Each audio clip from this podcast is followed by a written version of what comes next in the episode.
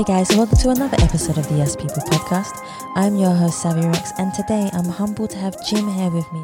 Jim is a producer, presenter, a podcast host, and he is also a community safety professional. Jim, thank you so much for taking your time to come on the Us People podcast. How are you?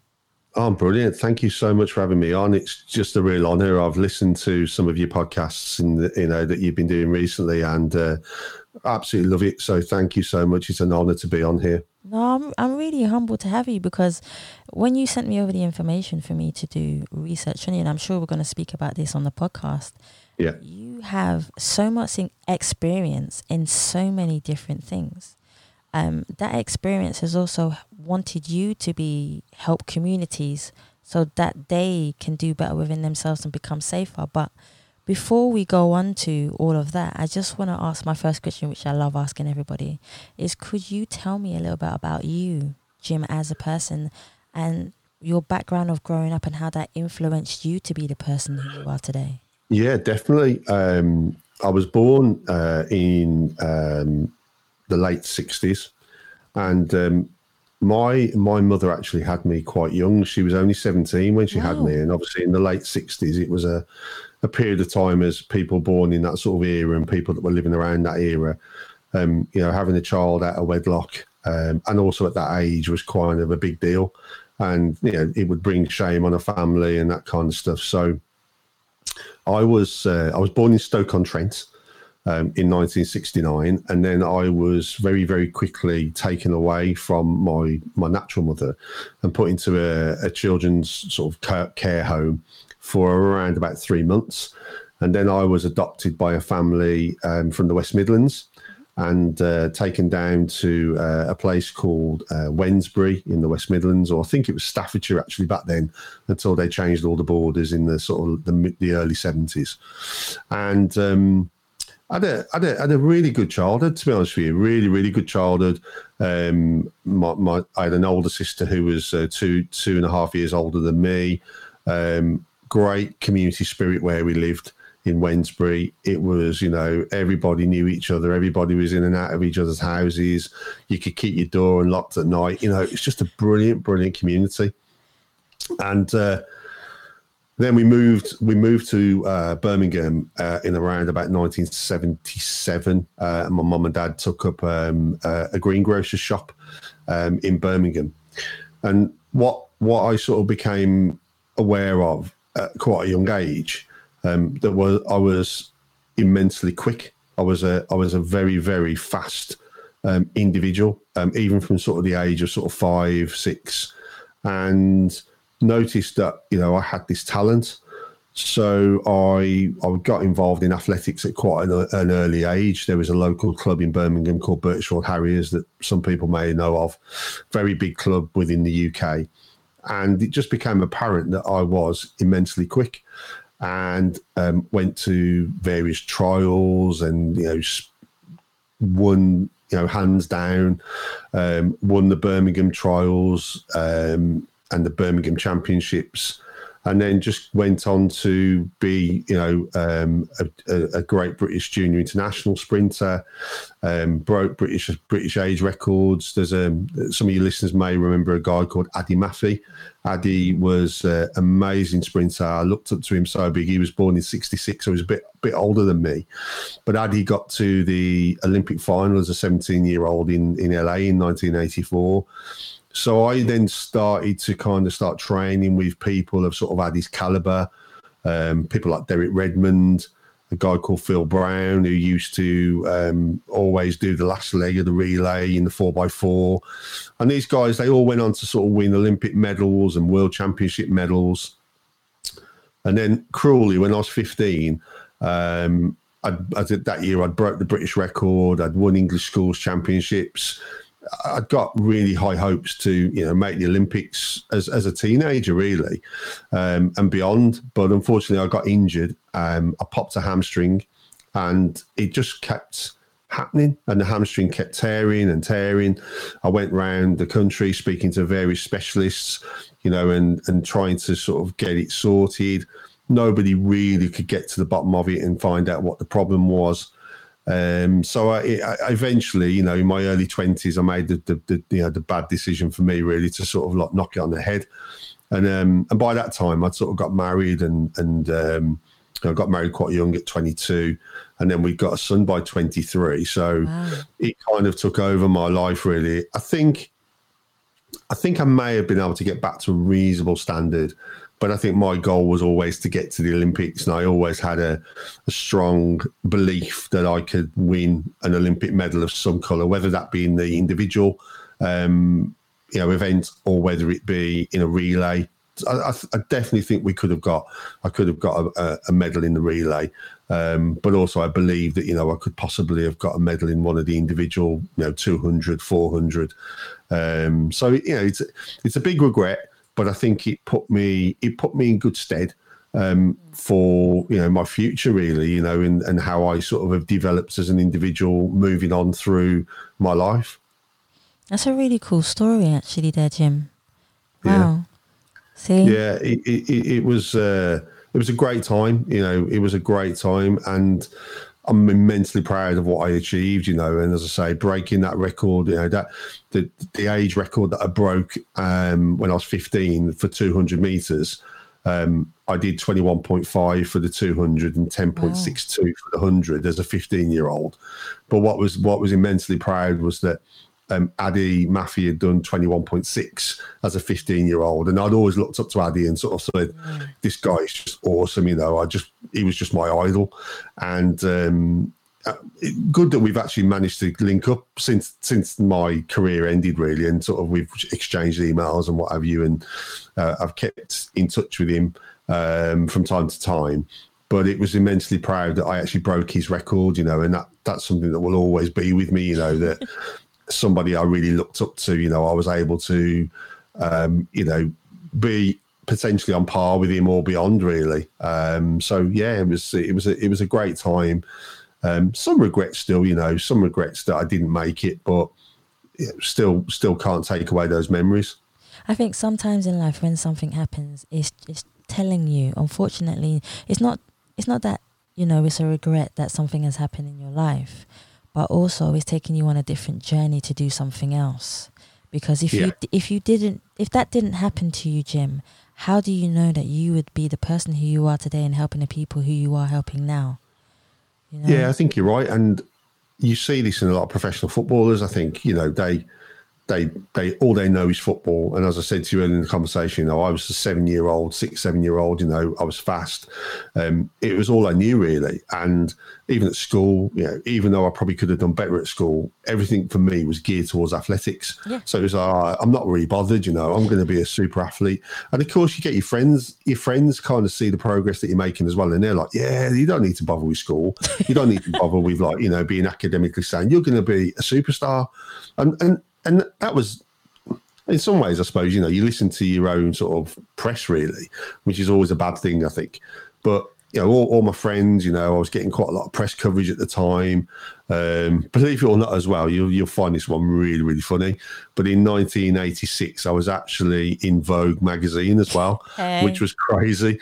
Um, they contacted my coach in, I think it was late 1985, and said, you know, we've heard about this kid, you know, he's really quick and we want to cover him. And I'm like, what, Vogue magazine? And I'd not really, I'd not really sort of, I knew about it, but I didn't realize the magnitude and uh, I think it was the January copy of 1986. I was actually in Vogue magazine, and I was it was dead funny because I was like this spotty 15 year old teenager, and I think when the photographer turned up, he sort of realised that you know, oh dear, what am I going to do with this kid? so when they actually produced the picture, what they'd done is there's a guy called David Buckland. He was quite you may have heard of him. I'm not sure. Oh, he was a yeah, Vogue. Vogue yeah. David Buckland. He was the guy that took the photo, and. Um, when it when it was produced, it was kind of like a, a, blurred version. So he kind of caught me at speed. so what I had to do was kind of kind of keep doing all these runs in my vest and shorts on a really bitterly cold day. And uh, he's obviously thought, well, I can't really put this spotty kid on on Vogue. Oh, so, so, he's, he's like, he's, he's got that image that sort of it showed me, but it kind of blurred all my face, so it kind of gave the impression of speed, which I thought was quite clever. But I think there was there was a, there was a reason behind why he did it, you know, which was good. Which was oh, good. He, he was smart. So basically, he was using his creativity, but at the yeah. same time, he had an a motive behind it. Yeah, I, I think so. I think I so. it. But the, the, the funny thing about it is, is that um, my daughter, who is now 25, she she in her sort of teens and early 20s, she did some quite a lot of modelling, and uh, and did uh, London Fashion Week a few times, and actually did get into Vogue. So there's a bit of an in an in joke sort of family joke that I actually got into Vogue as well. You know, which which is quite re- unrealistic. It's just crazy, isn't it? You know, I've still actually got the copy, which is I was going to and ask I you, do you still when I have first it? shown the kids, you know, they couldn't believe it.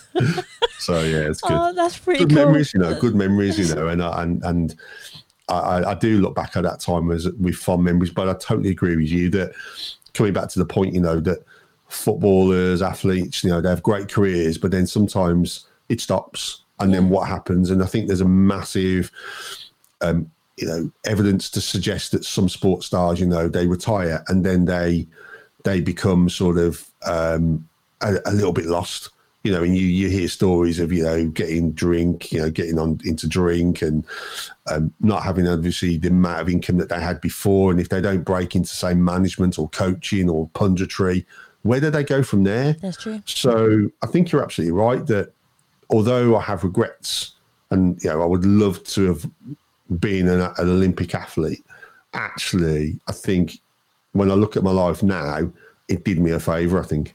Yeah.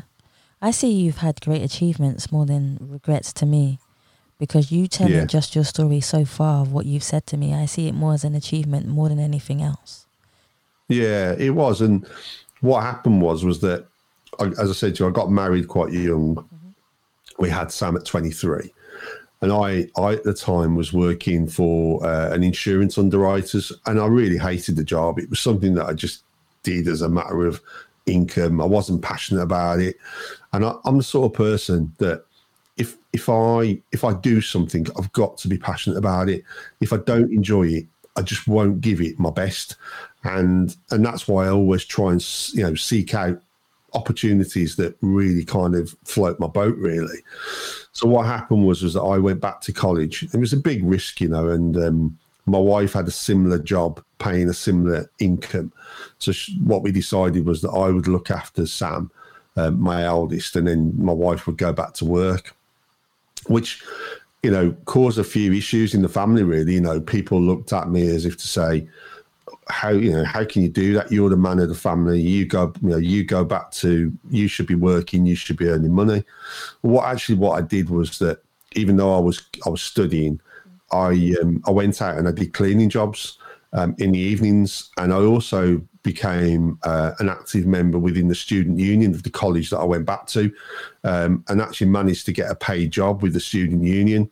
So on top of my studies I was um, I was cleaning, you know, cleaning places. I think I had three cleaning jobs at the time, uh, and one of the things that's always resonated with me back then was that how people um, are very very short minded and very kind of quick to judge, and know, I've got absolutely every admiration adm- admiration for every person that does you know any type of job, but it's amazing how people treat you when you're doing a job like that Yeah. uh, and and you know, they don't know about you, they don't know the background, they don't Yeah. know what you're trying to strive for, uh, and and in fact, you know, one day um, I was doing a cleaning job, um, and as we'll come to you know later on in the in the in the in the in the conversation, within a week I was a police officer. yeah. So you know, people judge you and go, "Oh, you're a cleaner. You clean toilets for a living." But actually, if they dig, if they dug down into the surface and actually got to know me a little bit better, they'd realise that I had aspirations to be a police officer and, and and go on to a you know a good career in the police service. So I think the, the I think what that taught me very very early on was to be kind and to respect people and everybody's got something to offer you know and you don't know that person's background you know they may be cleaning but they may have retired uh, or they're cleaning and they're doing a fantastic job you know and i always make a point of you know any organization that i work in everybody that works for that organization gets my time and and they and they get my um my recognition because everybody plays a part it doesn't matter what small part you play everybody plays a part in the success of that organization That's true. I totally agree with you there. Mm. Like so, and that leads me actually on to my next question. what was it that made you say you want to? I know you were studying, so was you studying to be in the police force first? You know what? No, it was really weird. I'd, I'd come out of athletics, obviously. I'd done a couple of sort of jobs that I didn't really enjoy. And I think the goal really was to try and stay within sport. Okay. So at the time, the kind of the niche role that was difficult to get into was sports development. So one of the things that I wanted to get into was, you know, particularly athletics. You know, so I could go in, you know, and you know, at grassroots level and and help people develop athletics. Um, but the, the roles were so difficult to break into. So the actual course that I did was like um, a leisure course, and it was like a BTEC um, national diploma, which is kind of equivalent to like three A levels. So I did that. It was a two year course. And then what happened was was that I had this tutor at college who was like a really really good guy, um, and I'll always I'll always be grateful to him. And he he'd actually served eight years in the police service up in Manchester, and we just got talking one day, and I wasn't sure what I really wanted to do.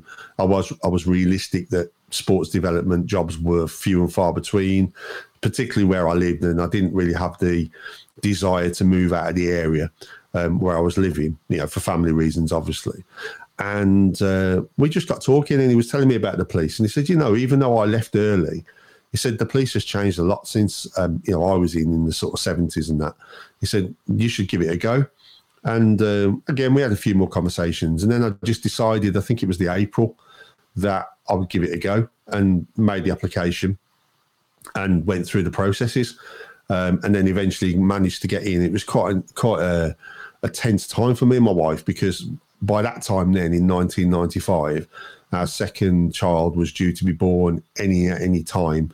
I think I got the nod um, for the police service on the can't remember what it was now. I think it was in October 1995. But ironically, I think I got the letter to say yes, you've, you're in and you've got the job and you've passed the medical.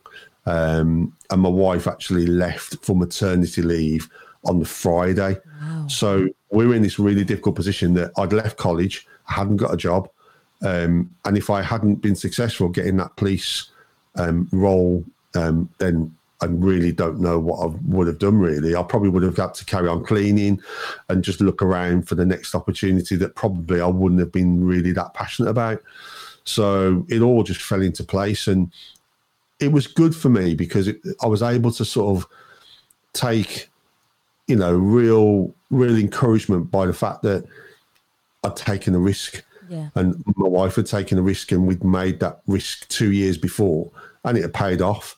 And it was good to be able to go back to family and say you know what? It was worth the risk. And although you guys doubted us at that time and looked down on us a little bit because you know like i'd go to parties and i'd go to sort of um, events and people say oh you know what people do? The first thing people say to you is oh what do you do? Oh i'm a student. And and it was like what? You know, you're 24 or whatever I was about then, 24, 25, you're a student.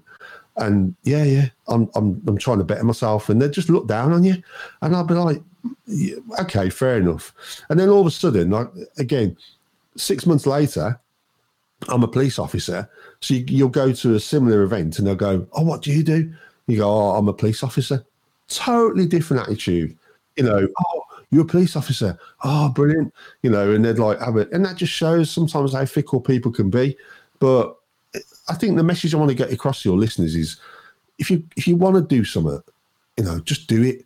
You know, we've all been through a difficult time the last 12 months. Definitely. And you know what? If you've got a desire and the, and you can find a way to do it financially, then do it. You know, don't sit back and and and in 20 years time think, oh, I should have done that, and just do it. You know, and I'm just I live by that now. And I, even though even now as a 51 year old man, you know, if a, an opportunity comes along that I want to do, um, just do it and take the risk, and and and and it will pay off. And if it doesn't, you learn by it and you move on That's true. and you become a better person. That's true. I totally agree with you there. I, f- I Mm. wish that more people took risks in their life because I find that when I when I speak to a lot of people, they always turn around and tell me. I ask them, "Do you love your job?" And they turn around and say, "No." I say, "Why?"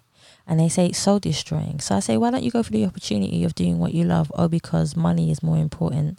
I like, but is it isn't your soul more important than the money? Yeah. I do understand we're all in different situations. I do understand that, but Well, that, yeah, and, and that happened to me in the police. Um, I, I I went on and joined the police in, in the latter part of 1995, and and when I joined the police, you know, it it was fairly rich with um, with finances. You know, there was no real sort of austerity back then. Yeah. So, um, and th- there was a lot of officers. You know, there was hundred thousand plus officers across the country.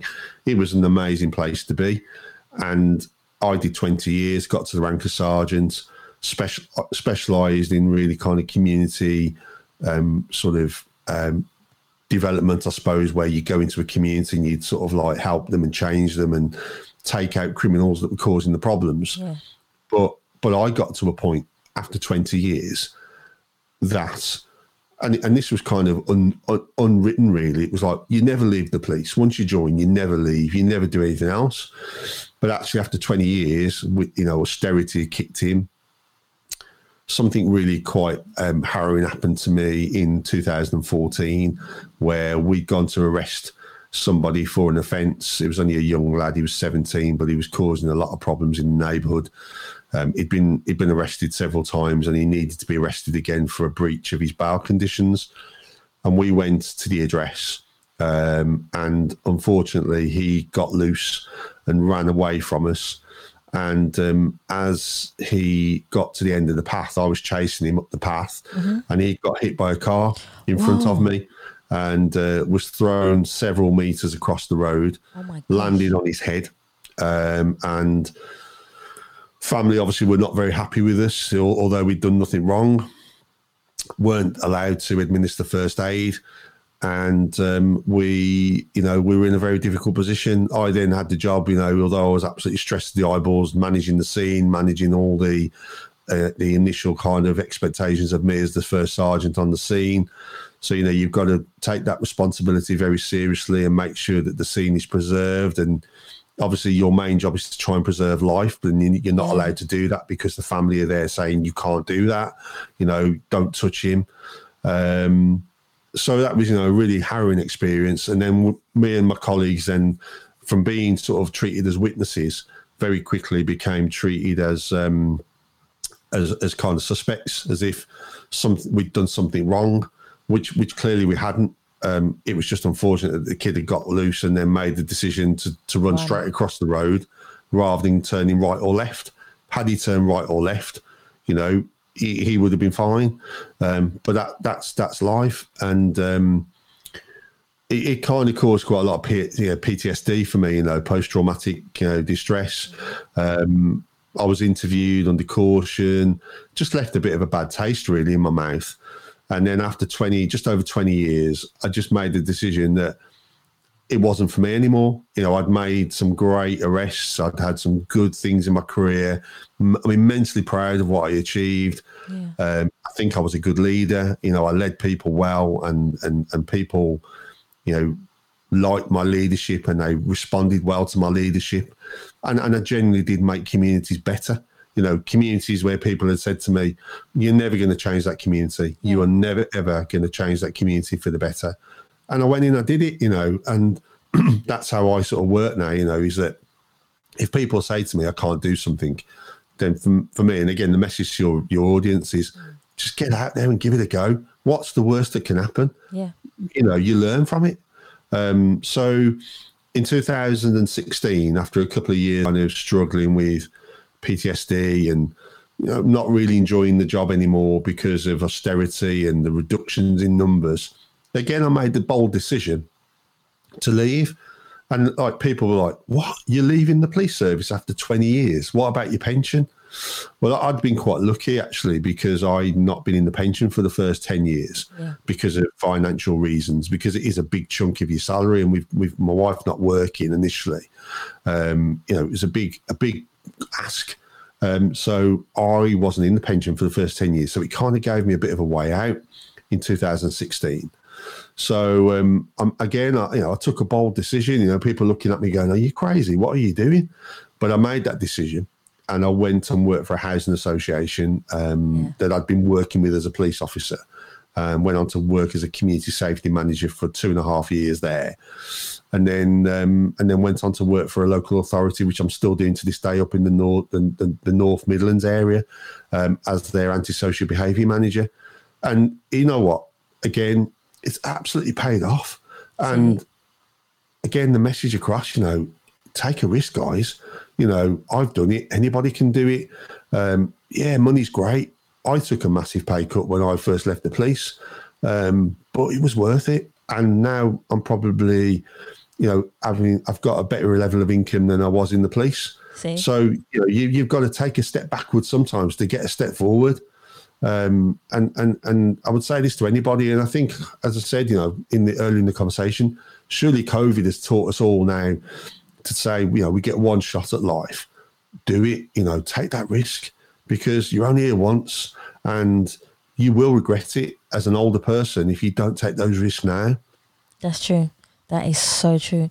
How do you feel about? I know you are passionate just by hearing everything you've been saying so far. You are really passionate about communities.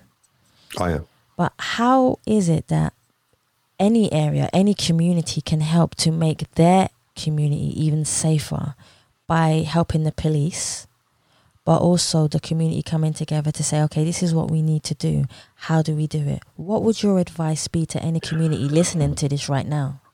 I think, I think one of the big issues with the police, and you know, you may have experienced this in, in London where you are, yeah. is that it's all there's a big there's a big issue with trust. That's true. And I think when when you go into an area as a as a as a sergeant, um, as a, a neighbourhood sergeant as I was, you've got to win that trust first. You can't just go in there and just um, you know think that you're going to change everything um, overnight. It doesn't happen like that.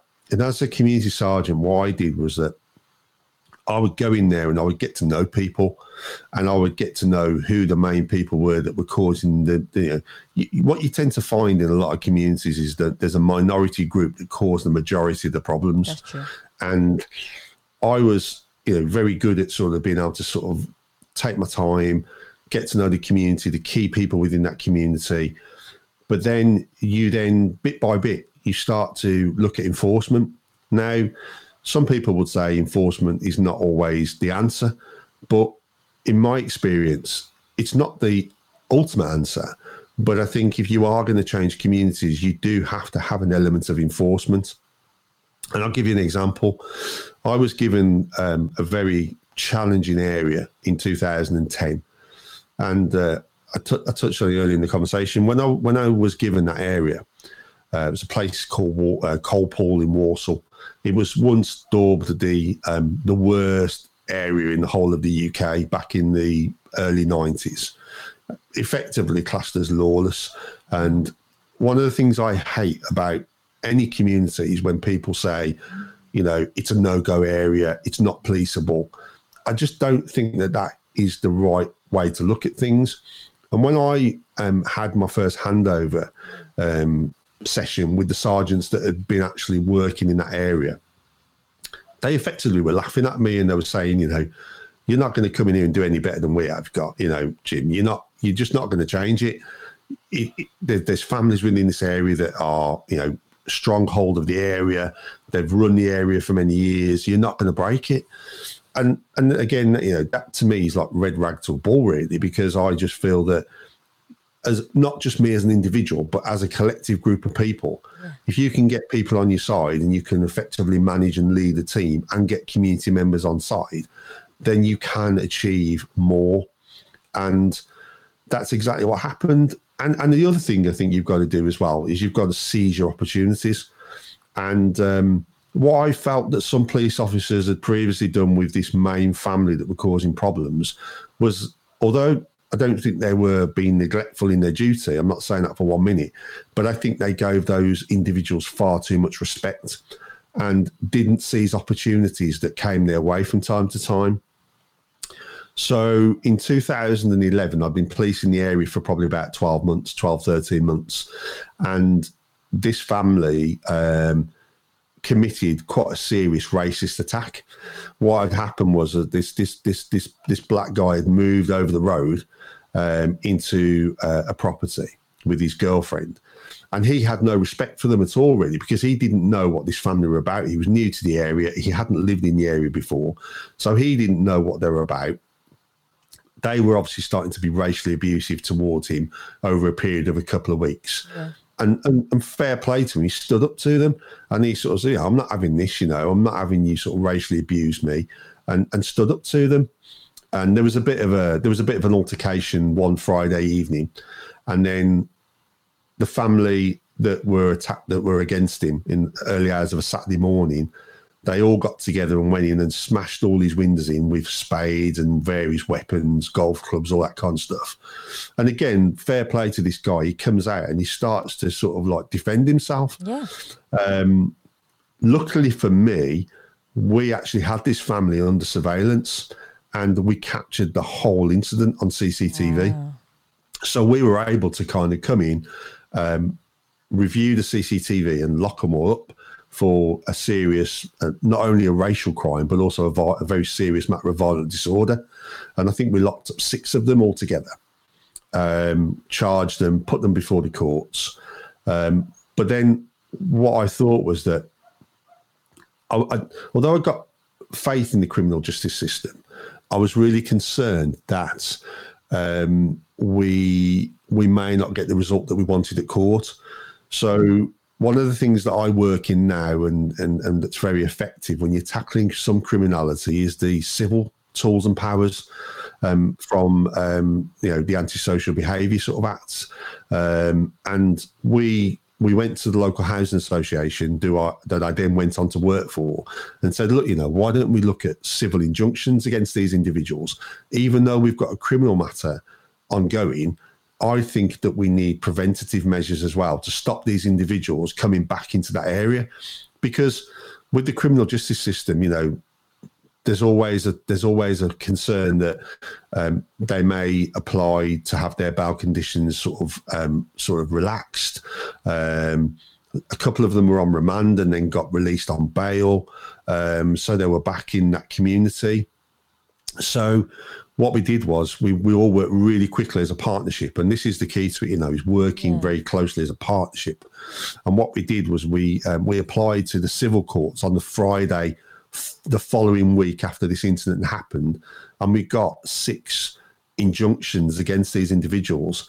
And what those injunctions did was it banned them from their home addresses for for two years um, we had to go back to court and, and, and sort of do a further hearing, but none of them contested it. And what happened was was that it transformed that community overnight, really, because it showed the community that we were prepared to tackle them. And because they couldn't go back to their home addresses for you know over two years, what actually happened was is that it diluted the group, and they all kind of went off to their own new sort of addresses, and it and it took away that stronghold but coming back to your point, what what it did was it gave that community confidence then in the police. It gave the community confidence in my team. And what we found was then was that they started to give us more information and tell us more about what was going on. So what what I always say is that what big mistake that a lot of police make is that they'll go into an area, they'll clean it up, and then when it goes quiet, that's the time then where they'll move on to the next project. But what I've always said is that when that quiet period kicks in, that's a really important time for me. And that's a time when you've got to kind of stay in that area, keep working with the community, keep talking to them. They'll tell you more. And then what happened was, was because we did that, it didn't go back to how it was because you've always got new people coming through that want to take over the mantle of the people before. So we were then able to kind of gather intelligence, gather more information, and then we took out more injunctions on people, evicted some people that deserve, you know, didn't deserve to be in that area, and we kept that pressure on um, for a number of years, and so right up to the point where I left, really, um, to the point where when I handed my area over to the new sergeants I don't think we had any. We were at that point. We weren't investigating any live crimes in that area at that time, um, and we'd reduced antisocial behaviour by up to seventy percent because we, we cared about what we were doing. We, we we embraced the local community down there. They got our confidence, and we were able to do so much work with them because they would then come forward and help us. So it's not only I'm, I'm, I'm making that really simplistic there you know very simplistic. It's a lot lot more complex than that. But i think the key to it is really is gaining the confidence of that community. But then i think one of the things that i'm really really good at is um, you've got to be sustainable you know in what you do. You've got to be you can't just be sort of you know a one trick a one trick pony you've got to keep putting your money where your mouth is really you know particularly in that role as a sergeant um, of, of, a really kind of um, deprived community you've got to, you've got to be consistent and you've got to consistently get results that's the key word um, yeah you know, and that, that's the key to it, really. It really is key because the community then can grow confident from what you're seeing. And then at that point, then I think you can then start to do more within the community, bring in third sector organisations, bring in statutory sort of um, elements of it too, and build that community again, really, from the confidence that they've got from the enforcement side of things and that things can change. It gives people hope, I think. I think hope is one of the, the, the biggest things that we need right now because with yeah. everything that's going on and everyone having to stay at home, um, we don't have. But it has shown a lot. People have shown a lot more compassion. I would I say. think so. I think so too. So I think that's a really good thing, and I hope this year we double that amount of compassion for what's been going on in the world because it will help us join together as a force to make the world an even better place. Which kind of leads me on to my next question for you: is what would you change in the world right now to make the world a better place if you could have that power to? I mean, it's a big, it's a big thing, you know. It's it, it, like we've just said. Really, there's a lot. There's a big, complex issue going on at the moment in the world. Yeah. Um, but I think, I think people need to be kinder to each other. I think one of the things, one of the things that um, uh, you touched on earlier about my podcast, you know, that's been launched very, very shortly, the Community Safety Podcast. I think one of the things that I've said is that, you know, people need to sort of start leaving their egos at, at, at the door when we yes. try and do work together. I think there's far too many people that work in silo, and I think that um, egos get in the way, and that's when problems can can start to um, eradicate what people are trying to achieve. So I think I think what what COVID's taught me is you know. Although I think I was doing it before, but probably I'm doing it more now. Is I'm reaching out to a lot more people. Um, you know, I, I've helped. I'm really proud. I've I've actually helped a couple of people this year that were very much on the brink of taking their own lives. Um, the one person I know, the one person I didn't know, but they reached out to me, and I've worked really closely with both of these individuals over the last um, sort of 12 months. And um, they're mo- they're both in a great place now, a much better place. Um, particularly the one person, you know, who who I didn't know, and um, so I think it's really about being kinder to people. Really, I think if we're kind and we're open our our our hearts and our eyes to opportunity, but that collaborative opportunity, then we can do more, you know. And I think this is what I've been saying. The message I've been trying to get across from a podcast really yeah. is that what I'm trying to say is that you know communities can work to get together better if we if we put down those barriers and we um, you know it's not about one person winning, you know, and being yes, someone's got to lead a project. I get that, but that person's still got to have compassion um, for the group that they're working with.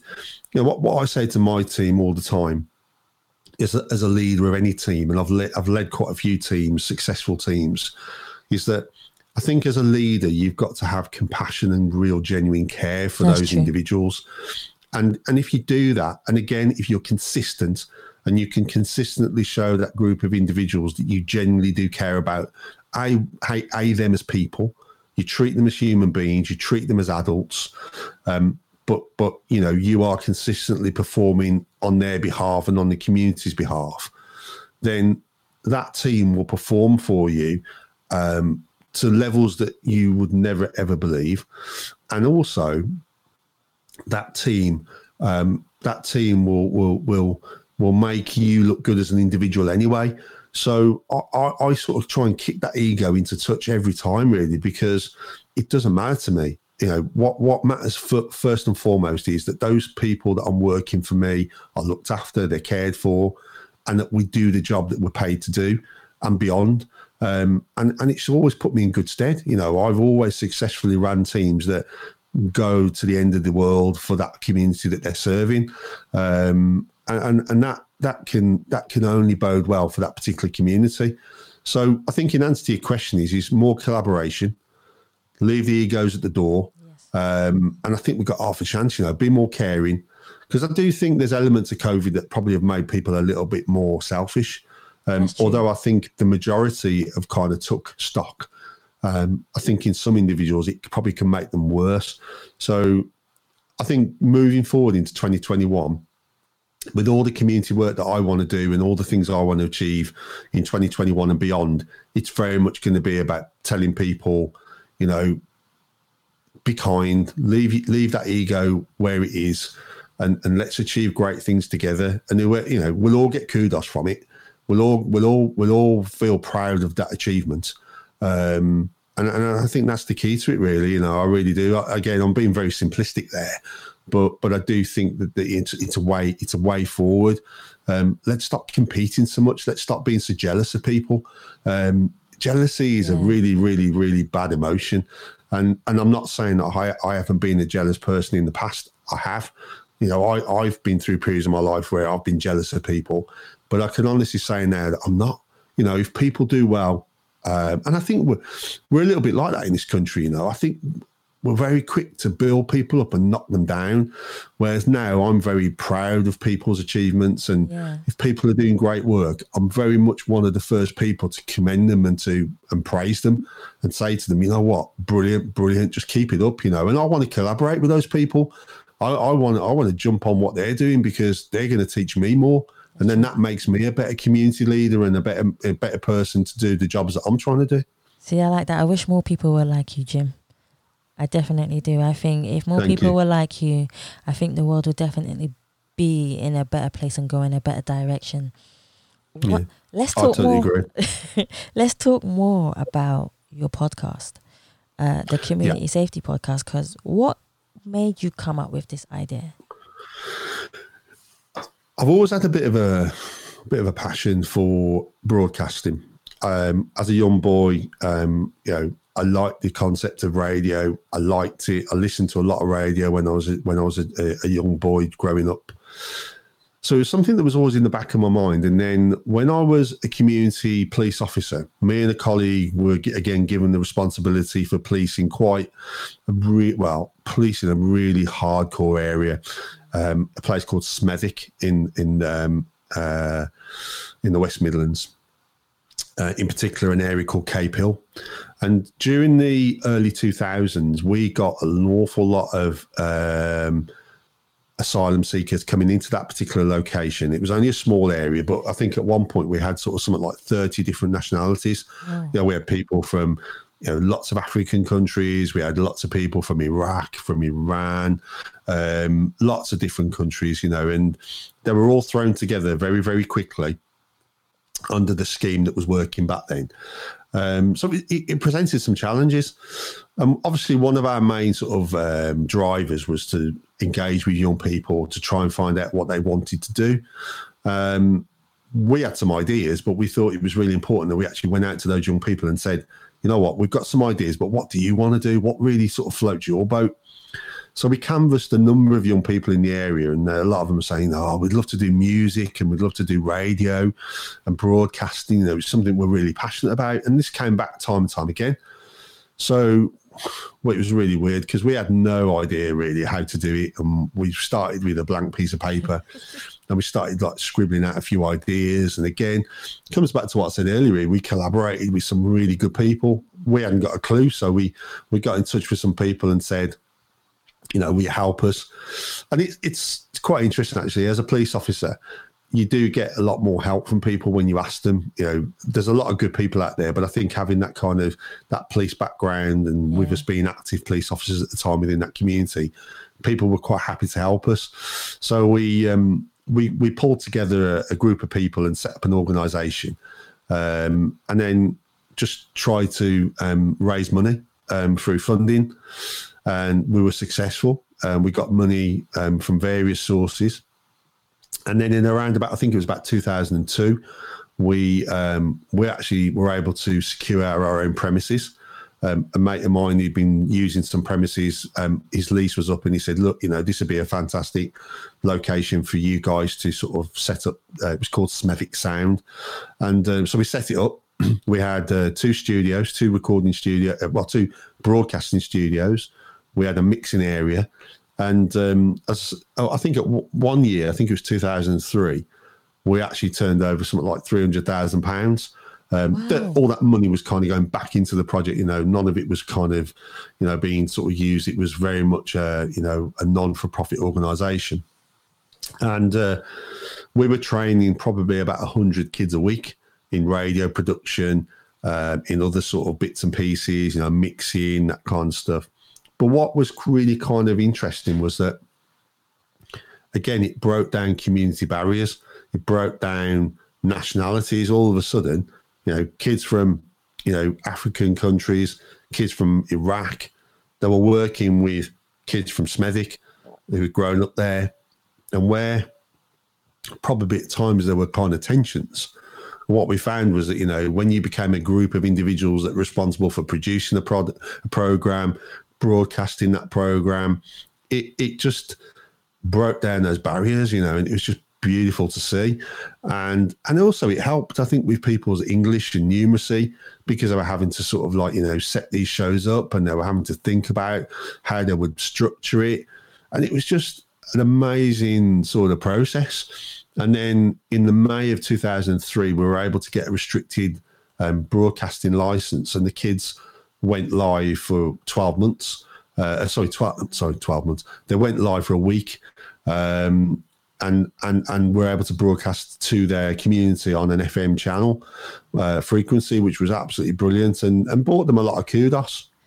Oh, So broadcasting's always been a little bit of a um, a kind of a, a thing I've always wanted to do, um, and then obviously moving into sort of the policing side of things, community safety, working with communities and seeing how communities can change. That idea has been with me for a while, really, but I never really knew how I could how I could sort of further it. And then probably probably about sort of August time, I started to I set up my own YouTube channel. And my specialist area is antisocial behavior. I've been doing it for many years. So I thought to myself, you know what, I'm going to do a few tips just for people in the profession, you know, from my own experiences, you know, a massive decl- disclaimer at the start of it, you know, to say, look, this is just my own personal views. And, um, but, but, you know, give it a listen, you know, and see what you think. And I did a series of a series of videos, and they went down really, really well. I got some great feedback, and then I just thought to myself, I've really enjoyed this, you know. And there's nothing better than when you enjoy doing something. And then around September time, I just thought, why don't I do a podcast for community safety? It's not been done before. It's, it's really niche, but it it involves so many different elements, you know, like drugs, like um, child exploitation, honor-based violence, domestic abuse, you know, antisocial behaviour. I just thought, you know what, a great way to get some guests on there, and we can explore their profession, what they've done in their lives, um, but also more importantly, how we can explore how we can change communities for the better.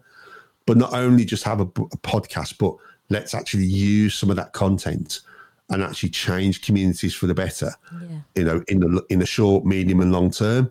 So that's really where it came, came from. And as I say, I started the project in September, and it's just it's just massively grown. And although we haven't, we've only broadcast a promo so far. I've just been absolutely overwhelmed, not only by the response, but by the number of guests that have agreed to come on. You know, some really high profile guests that have just said, "Yeah, I'll come on and I'll be a guest," and I'm really happy to share my experience and my views. Um, so I've just been blown away, really, absolutely blown away. But I, I really do believe that it will help change communities for the better. And as I said to you earlier in the conversation before we we turn the record on, Yeah. I really do believe that we will change lives um, by doing this. And if we save one or two lives, you know, like I've said, we're covering things like domestic abuse, we're covering things like honor based violence. You know, if we save a couple of lives by what we're doing, then that's just got to be a great thing. It sounds like it to me, most definitely. One of the mm. things I did want to talk to you about actually, um, previously I was talking to my friends about it just in a general conversation about drugs and young children being exploited in, in drugs. But could you just touch on that for us to tell us a little bit more how that is affecting communities? Yeah. I mean, obviously the drug trade is a massive, massive thing within, you know, the UK and the world. And I do honestly believe that there has to be an element of reform around how we tackle the drugs problem. That's a big issue. It's a wide issue, and it's not one that's going to get sorted out very, very quickly. But what we're seeing over the last sort of you know few years is that drug drug dealers, particularly the higher level drug dealers, have have, have, have realised a couple of things really. Number one, that young people are there to carry the burden, mm-hmm. and obviously there's big risks with drug dealing and ta- you know tackling drugs uh, and and dealing drugs. So there's a big there's a big issue there. Um, but obviously, young people are there to carry the can for them, so it takes away an element of risk. And I think what I've also they've started to realise is is that there's there's um, other areas within you know the country where they can infiltrate their their sort of operations um, again by using these young individuals. So what we're starting to see is when they call it county lines, where young people are being sort of recruited, groomed by these gangs. You know, not only by the big dealers, but obviously they've got people that are working for them that will go out and actively recruit some of these kids. Um, and then they will they will they will sort of you know bring them into their family. Now we've got to understand that a lot of these kids, you know, some of them have been excluded from school, they've got issues at home.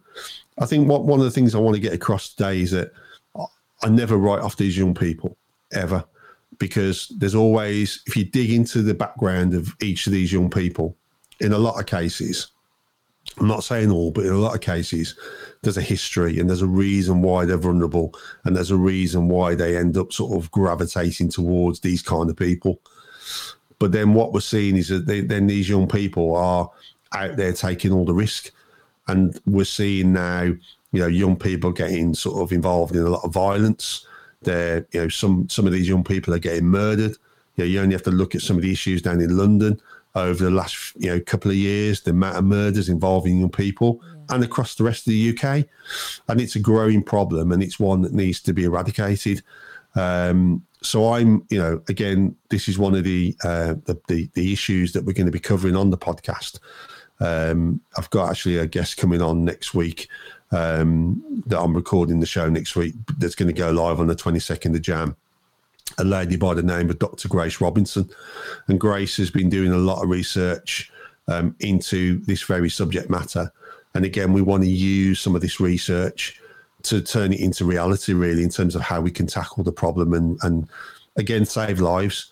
I'm not saying we're going to eradicate the problem very, very quickly. It's a massive, complex issue, but we certainly are going to go out and try and work with a number of people to see if we can at least reduce some of these murders and these um, you know these people um, you know getting involved. And, and I think COVID has played a big part in this as well in recent months in that you know kids have been out of school. They they haven't you know and this isn't just you know kids that are getting into trouble at school and have been excluded because I think that's a that's a big target market for these individuals that are targeting these kids and this is why I'm a big believer of keeping young people in education as as best as we can and not be so quick to exclude them no matter what they're causing and the issues they're causing. Um, and also I think it's left other other young people vulnerable during the COVID period as well and open to um, you know exploitation. So it's a massive problem and I hate to see young people you know getting hurt or worse uh, and we need to we need to we need to get some solutions to the problem fairly quickly. Um, you know what we're seeing is some of these young people. You know, they're like, say, for example, uh, from the West Midlands. You know, some of these young people are turning up in sort of places miles and miles and miles away um, from where they live. uh, and, and infiltrating sort of you know areas where you know there's a market and and and you know they can make money for those bigger dealers, um, and you know they feel. I think initially these young people they feel loved and they feel as if these people are on their side, but ultimately they're just being used as mules and they're they're, they're being they're they're they're taking a lot of the risk, um, and and it, and it's got to stop. But but again, if you look at the wider problem, there's a market there that's being that's being driven. You know, not not just drug addicts as such. You know, we have to look at the cocaine market for an example. If you look at the cocaine market, it's being fueled by working people. In some in some cases, people with very good jobs, um, and you have to say that you know that is fueling the drugs market, the drugs demand, the drugs. You know, the supply is there because the demand is there. So I think you know some people need to take a long, hard look and say, you know, when these young people are getting killed, they are they are in, indirectly assisting the, the, the, drugs markets because they desire that product. So um, it's a massive problem, and uh, again, it's not going to get resolved anytime quickly. But I want to start making inroads. And again, Grace is going to come on um, as as my first guest, and we will be exploring um, you know the research that she's done and how we can how we can sort of at least start to look towards eradicating some of these issues and saving lives ultimately. I love that. It's definitely something that I will definitely be listening to. So listeners, definitely yeah. look out for that. I'll let you yeah, guys know you. exactly when it's on and you know we can yeah that one will definitely be released on the 22nd of um, january at 7 p.m we're going to be releasing three episodes all at once so um, Dr. Grace Robinson is going to be the first one. So, um, you know, really would urge you, your listeners to uh, take a listen to that one as well. I think it'll be it'll be a, a, an interesting conversation. See, what's the best advice you have ever received, Jim, that has helped you in your throughout your life? I would say. What's the best advice that you can say someone has given you that has helped you as a person? I think I think the best advice I can I've ever been given um, and I try and give that advice now is to is to be yourself and and and not and I I'm I'm sort of saying this as now as a 50 odd year old man and I'm not saying I've always adhered to this but I think I have now for a number of years and it's working is is to not worry too much about what people think of you. True. And I think as I get older, I think I get more and more comfortable with that concept. But I think it comes on to what I said earlier in the conversation, really, is that if you want to take your life forward, you've got to take risk, calculated risk. You know, I'm not saying that people take ridiculous risk. It's got to be calculated, it's got to be well thought out. But if there's one message I can give across to your listeners today, is like, don't worry too much about what people think of you. It's what you do and what you achieve is what matters. And yes, people are important. Our family's views are important. Our friends' views are important. But ultimately, you are in charge of your own destiny. And if you can take that good advice on board, but be influenced by you as a person rather than what everyone else is saying. And if you think back to the point that I made earlier on in the conversation when I left my job and went to college, that you know, there were a lot of people sort of saying to me, bad move, mate, bad move, don't do it, you're going to regret it. Great advice, guys. Thank you. Take it on board. I'll think about it. Thought about it for a couple of days. No, this is the way I'm going to better my life and for me, my wife, and my family. And that is what I did. I took on board what they were saying, but ultimately I made that decision and I paid, you know, I would then ultimately pay the cost or I would reap the benefits it was a calculated risk and it has paid off millions for me. So if there's one piece of advice I can give you listeners is go with what you think. Don't be too influenced by, you know, what people think of you. Um, they'll get over it, you know, and when you make a yeah. success of what you're doing, that's true.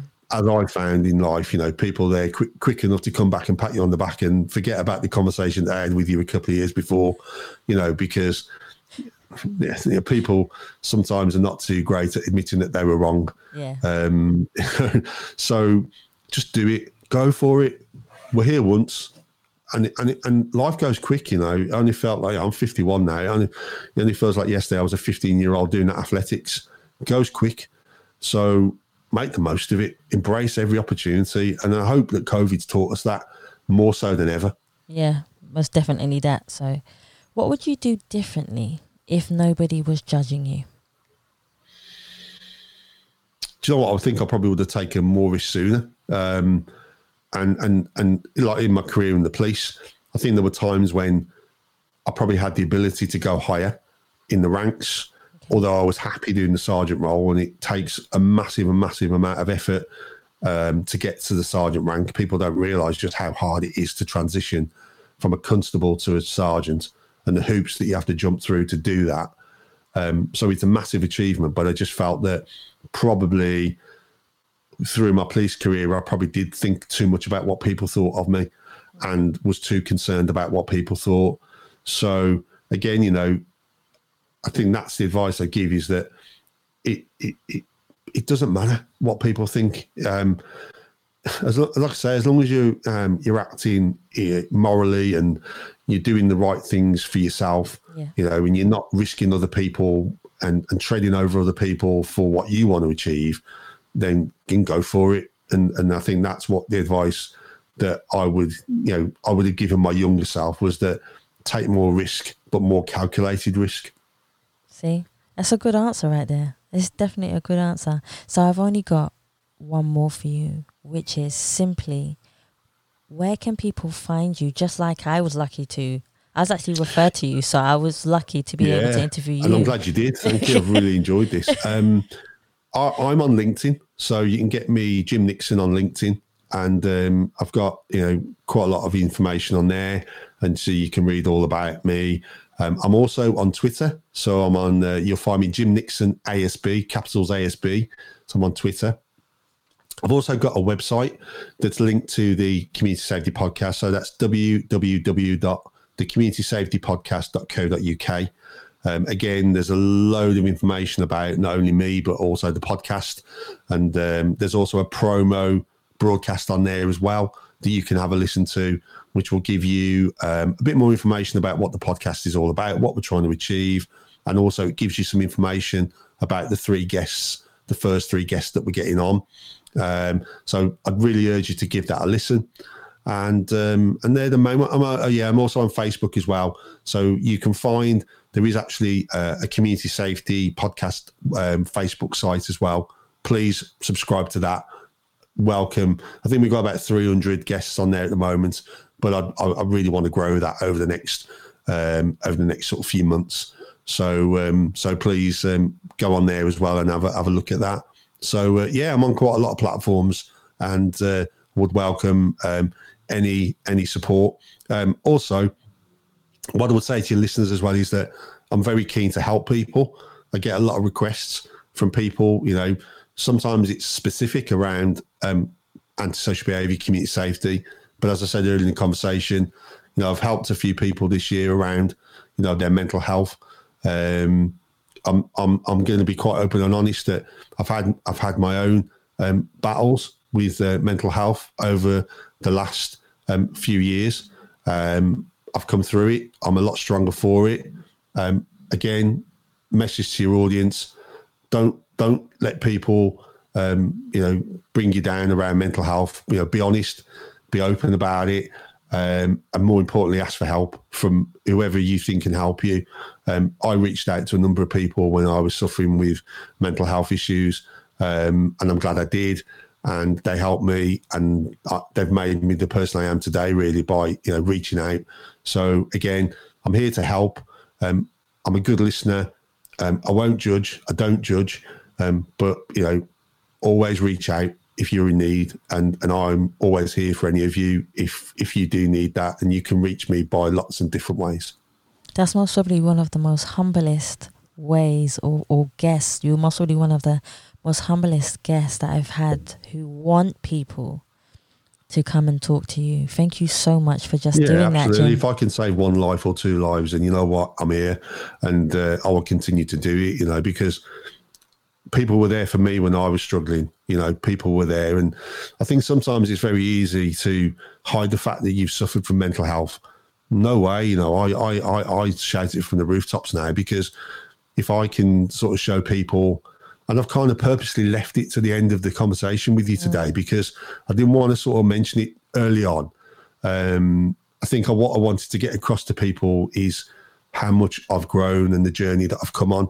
But I just wanted to throw that in at the end to give people again that are suffering from mental health a little bit of hope that a there are people out there that do care and do want to help them, um, but also what you can achieve if you embrace it and if you if you let people in and you have an open mind. And again like i said take calculated risks. You know you can achieve loads. Never see it as a barrier. There are lots of people Yeah. out there to help you Well, another thing that I wanted to say also is that people always have this preconception of what a police officer is and does and, and looks like and how their attitude is. You haven't showed me anything that has made me judge. I don't judge anyways because I don't I don't see the point of judgment. That's just my heart. There's no point of judgment because we're all humans. We all have a life. We're all on a different path. But you've showed me a different people always have this or a police officer will be like this or they're going to talk to you in a certain way. You haven't showed me any of that, Jim. Yeah, I, do you know what? There's good and bad in every profession. I'm not perfect by any stretch, you know, and I would never ever profess to be. But ultimately, it comes down to what I said to you earlier. You know, it comes down to trust. And if you're going to do a good job, you know, you've got to get the trust of people. I, I'm very respectful to, and, and I always was, every criminal that I ever dealt with. And actually, can can I tell you just one story very Yeah, quickly before we it. sign off? This this just proves it to you really. Um, a few years back, I was um, I'd arrested somebody, and I treated this guy with a lot of respect. You know, like I did with all the prisoners that I locked up. You know, brought them into custody, treated them as a human being, didn't judge. Ultimately, look, mate, you know, you're going to get arrested. I've got to bring you into custody. We'll look after you. We'll sort you out, and you know, we'll go through the process. Absolutely fine. So about three weeks later, this uh, it's a really hot summer's day, and I've been after this one particular individual, and um, I was on my own, but I knew the community quite well, so I took again took a bit of a calculated risk, and I think this proves that it doesn't always pay off. But I thought, right, I'm going to lock this guy up because he's been missing, he's been wanted for a while, so. Uh, sort of went up to him and again, you know, did it in a, a professional way, went to arrest him. And uh, very, very quickly, I realised that I was surrounded by a number of his colleagues, a number of his mates. Um, some of them had got weapons, some of them hadn't. And I was very, very um, quickly in a situation where I knew that I was going to get a beating and I was uh, going to come off this worse. Like any police officer, I immediately asked for backup, but I knew that backup was going to be a couple of three minutes away. But what was really quite interesting was was that the man that I'd arrested a couple of weeks before was walking by, and he came into the group just as I'm about to get this absolute uh, beating, and he basically told them that I was a good guy and that to leave me alone. And he kind of bought me time. He bought me valuable, valuable seconds. And by the time he'd kind of finished kind of representing me and defending me, my colleagues had arrived and we were able to then make arrests and calm the situation down. But again, I think the valuable lesson for me there and to your listeners is that, you know, if you treat people with respect and you treat people with the respect they deserve, no matter where they come from, then it will be paid back to you in abundance. And he, he saved me, you know, from a serious, serious beating that day. I don't know what would have happened if he hadn't have intervened. So again, I think my lasting message is again, treat people with respect, treat people with kindness, because it will pay you back. And you know what? If some people that you treat with kindness and treat people with respect don't pay it back, don't get too beaten up on it because it will happen. And unfortunately, that is the human race, and people are like that. But but there are a lot of good people out there, and I just try and sort of get the message across that there are a lot of good people in the world, and if we all work together a little bit more effectively, then we can change things for the better. But we've got to open our minds and our hearts out to that. And if we if we if we continue to have this kind of insular me me me attitude in life, then we're never going to achieve anything. So you know, let's all come together and let's all work together as one. You know, and we can achieve great things.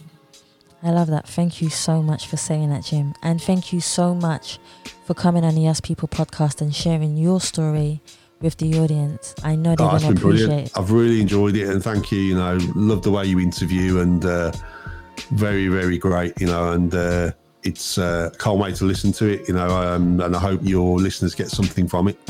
Definitely. Guys, thank you so much for listening to the Us People podcast. And please remember, you can subscribe to Spotify, iTunes, Google Play, and Amazon Music now and any other platform that you prefer listening to. Please also follow us on Facebook, Instagram, and Twitter. And you can also donate to the Us People podcast by simply going to the Savia Rocks website or just typing in paypal dot forward slash us people podcast. Thank you so much for listening. Stay happy, stay positive, and as always, please continue to be kind to one another. you